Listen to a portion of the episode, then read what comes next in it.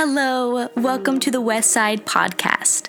This is where we'll post some of our audio from our sermons on Sunday, and we're so glad that you're here. Westside's vision is to reconcile people to God through the grace of Jesus step by step. We hope you enjoy, and thanks for tuning in.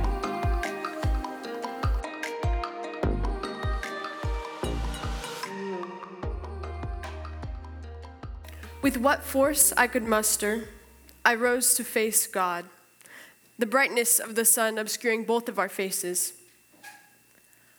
I knew it was the God of my mistress, whom she called Yahweh. But if I was to be the mother of a nation, I would need to give this God a new name. You are a God who not only hears, but also sees, I said, surprised by the strength in my voice. I have seen the one who sees me. My faith, like Abram's, was tested. But my faith, unlike the patriarchs, was not immortalized in Caravaggio's reds or Chagall's blues for later generations to view. Nor was it remembered in the litany of Hebrews or in the genealogies of your New Testament. Yet, just one person in all your sacred scripture dared to name God. And it wasn't a priest, a prophet, a warrior, or a king. It was I, Hagar. Foreigner, woman, slave. Don't you dare forget. That's a quote from my favorite author and theologian, Rachel Held Evans, as she examines the life and legacy of Hagar. Hagar lived a life relatable to those who are oppressed and feeling hopeless, yet her redemption is quickly dismissed as just another life lost to the morally confusing injustices committed in the Old Testament. A servant to Sarai, an Egyptian slave in a foreign land, she is forced to have sex with an elderly Abram out of the couple's unbelief that God could bear them children even in their old age. That's not a fun way to start anyone's story. We always want to identify with the perfect Bible hero in these stories, the one that does what God wants, even though it's difficult, and comes out on top in the end. As Josh put it last week, faith is not a flawless following after God it's a resolve to continually turn our attention to God in every circumstance. This story is one that proves there's not a perfect hero but Jesus, because these are some messed up people. In most understandings of the text, the story goes something like this Hagar has no choice but to marry Abram. No one asks Hagar if she wants this for herself. After one night, she gets pregnant with a child, and once pregnant, she begins to be disrespectful to Sarai. Many versions say that she looked to or treated her mistress with contempt. Others say that she began to despise her mistress. Um, rabbinic tradition holds that Hagar stated, My mistress Sarai is not inside what she is outside. She appears to be righteous, but she is not righteous. Had she been a righteous woman, see how many years have passed without her conceiving, whereas I conceived in one night. Because of the favor that God had shown her, Hagar became prideful and rude. She clings to an identity that would have given her some kind of control over her situation, a relatable struggle for anyone who's gone through a traumatic event. That behavior, however, did not warrant what Sarai chose to do next. She blamed Hagar's new disrespectful behavior on Abram. And when Abram, attempting to get a rise out of Sarai, told her to, quote, deal with her as Sarai sees fit, Sarai chose to abuse Hagar. The author of Genesis doesn't explain explicitly what happened to Hagar, but we know it was enough for her to run away. pregnant and afraid, wandering alone in the wilderness. An angel of the Lord found her at a spring beside the road to Shur. Shur is likely on the Egypt side of the border between what we know as modern day Israel and modern day Egypt. Have you ever wondered how Abram came into possession of Hagar? I did. I often find the Old Testament really hard to track, and this is one of those things that just fell through the, the cracks for me. Um, in my head, especially as I've told this story before, I often take Hagar's presence in Abram's house the way that the author of Genesis says it. Not until I recently heard Jackie Hill Perry preach on this passage did I come to learn that Hagar was an acquisition of Abram during the messy things that happened in Egypt with the Pharaoh. You know that super relatable moment when Abram is like, So I'm going to tell Pharaoh that you're my sister because you're so beautiful, and that way he won't kill me to get to you. And then God sends plagues, and Pharaoh's like, Dude, what's wrong with you? Why didn't you tell me this is your wife? Super relatable.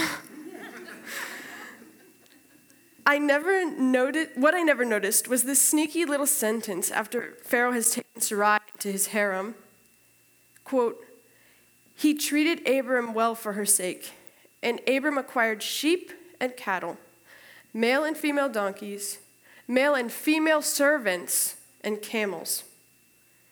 Hagar, the slave that Abram came into possession of through his lying because his self important attitude told him that his safety was worth more than his wife. Hagar is on the road to Shur because she's pregnant, afraid, and the only place that she can think to go is back home. This is the context in which an angel of the Lord meets her. Not just any plain old angel either.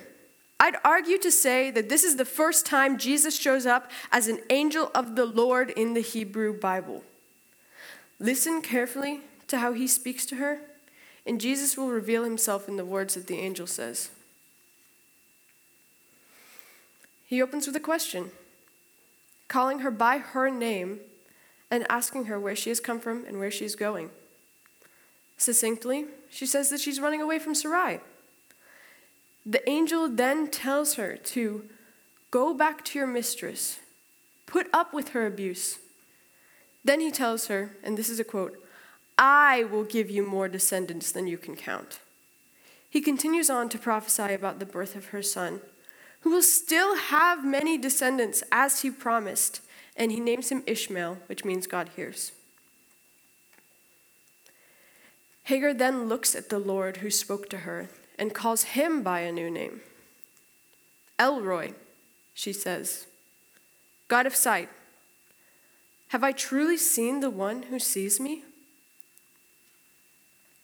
After her encounter, she names the well that she spoke to the Lord at and returns to Sarai and Abram. This small story out of our scriptures is about a strong human being wronged by those who have been both chosen by God and should be guided by God only to do right, witness God herself and choose to walk back into the situation. Consider how Hagar reacts to suffering, particularly suffering that is cast on her by those considered righteous and upright people of God. She doesn't seek revenge, retaliate, or become abusive herself.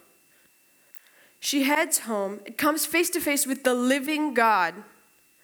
God names her kid God Hears, and by that fact, God is telling her that He heard the suffering, the quiet conversations between Abram and Sarai, the abuses done to her.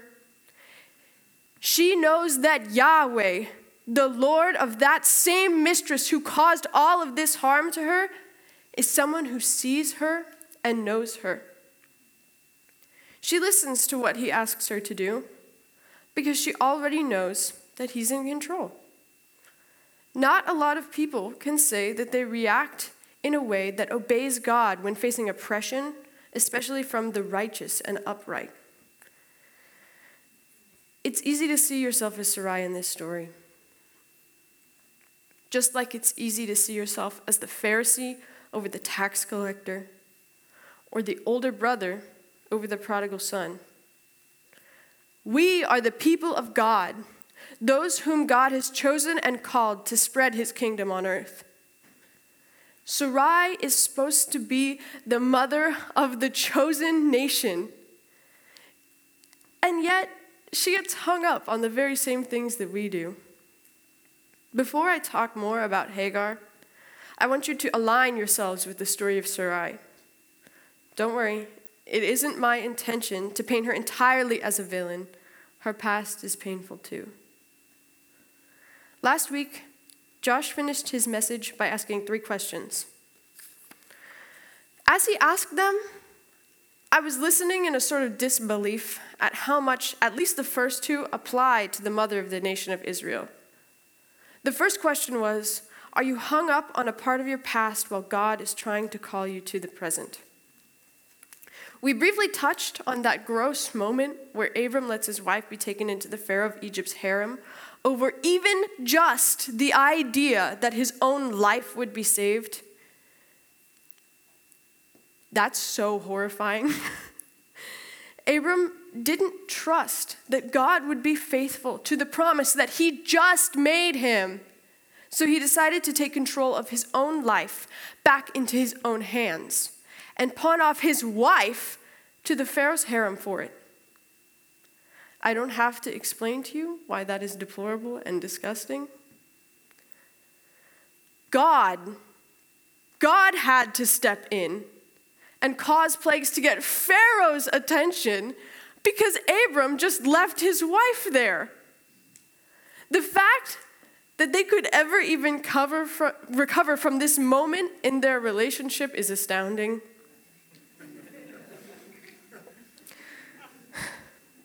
Sarai had to move through the remainder of her life, knowing that her husband traded her, more specifically, her body, for his own life. I can't imagine how traumatizing that would be. So, as time goes on, she still isn't having any children. God promised her and Abram that it would happen, but it's been a while. Sorry. She takes her thoughts off of what God promised would happen and sets her sights on planning a way to make it happen herself. I'm sure that it crossed her mind that whatever happened to her while she was in the possession of the Pharaoh could be a contributing factor to why God would, quote, keep her from having children. She decides that it's impossible for her to conceive, so she'll save her own life by offering up Hagar as a way to make God's promise happen. She's so hung up on what happened to her in the past that she repeats the exact same thing in the present. I think that that is the danger of getting stuck in our own past. Sarai knew it was God who controlled her fertility. And she decided that she was capable of taking control and making the decision for God, just like Abram did with her in Egypt. That leads to the next thing Josh asked us last week. The second question was Is there an area of life right now where you are more interested in comfort than obedience to God? No way was it comfortable for Sarai to wait on God to make his move. Socially, spiritually, mentally, physically, that had to have been horribly taxing on her, and the pressure was intense for a woman of her age. She made the comfortable decision for herself at the price of someone else. It takes away all of that pressure and discomfort just to have Hagar bear the child for her. In a, dis- in a disobedient move, she puts all of her discomfort and suffering off onto Hagar, forcing her to carry a child for Abram. If you are still on the fence about why the things God labels as sins are bad, here's a prime example.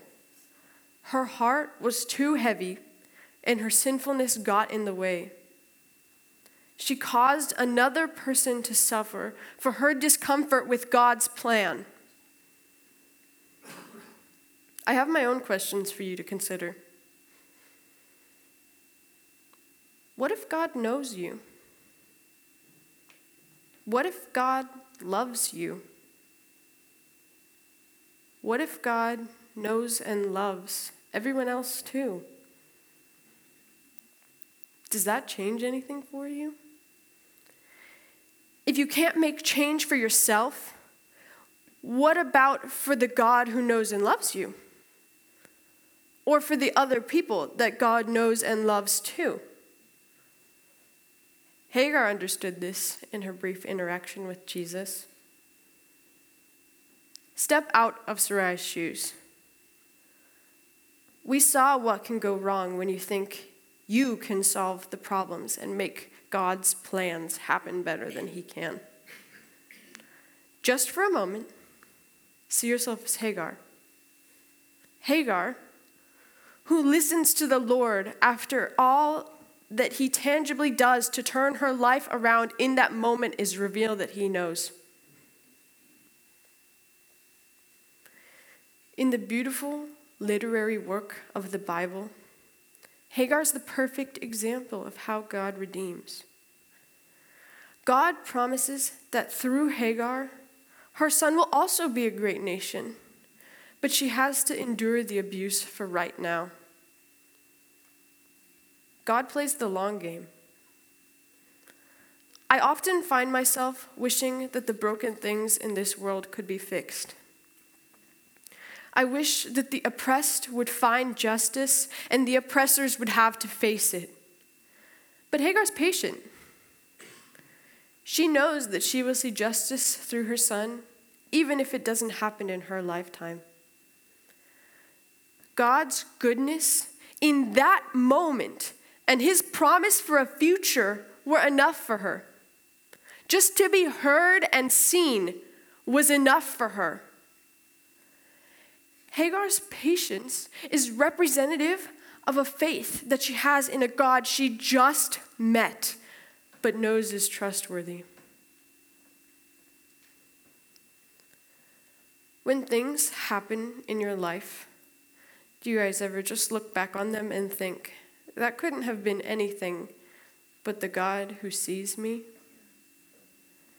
I have many of those moments, and in retrospect, the things that happened couldn't have been anything other than God, and the way that they happened proved that He is El Roi, the God who understands, the God who knows. This story is important personally to me, as there have been many times that God has taken me out of or turned the tide on many situations that required so much nuance to understand. This story is also important to whole communities, most notably African American women who were enslaved, painfully anticipating freedom, not only for themselves, but also for their sons and daughters. It's so vital in this story to notice how God acknowledges Hagar's humanity. In the most dehumanizing of situations, God says her name. That's an acknowledgement of her humanity. It was so important for those women back then, and it's very important for us to hear now. Hagar shows us how to respond to God.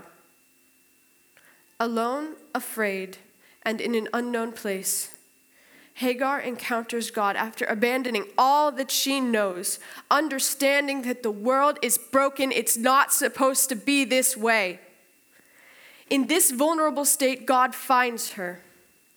He says her name. He kindly asks her what's happened and directs her on the path that she should go, telling her that he's looking out for her and that he has her back. That's our God. We see God in the high places, yes. When you're on top of the world and you can't help but thank God for all of the wonderful things that He has given you. He's a God of goodness and a God of mercy and a God of grace. He's worthy of our praise.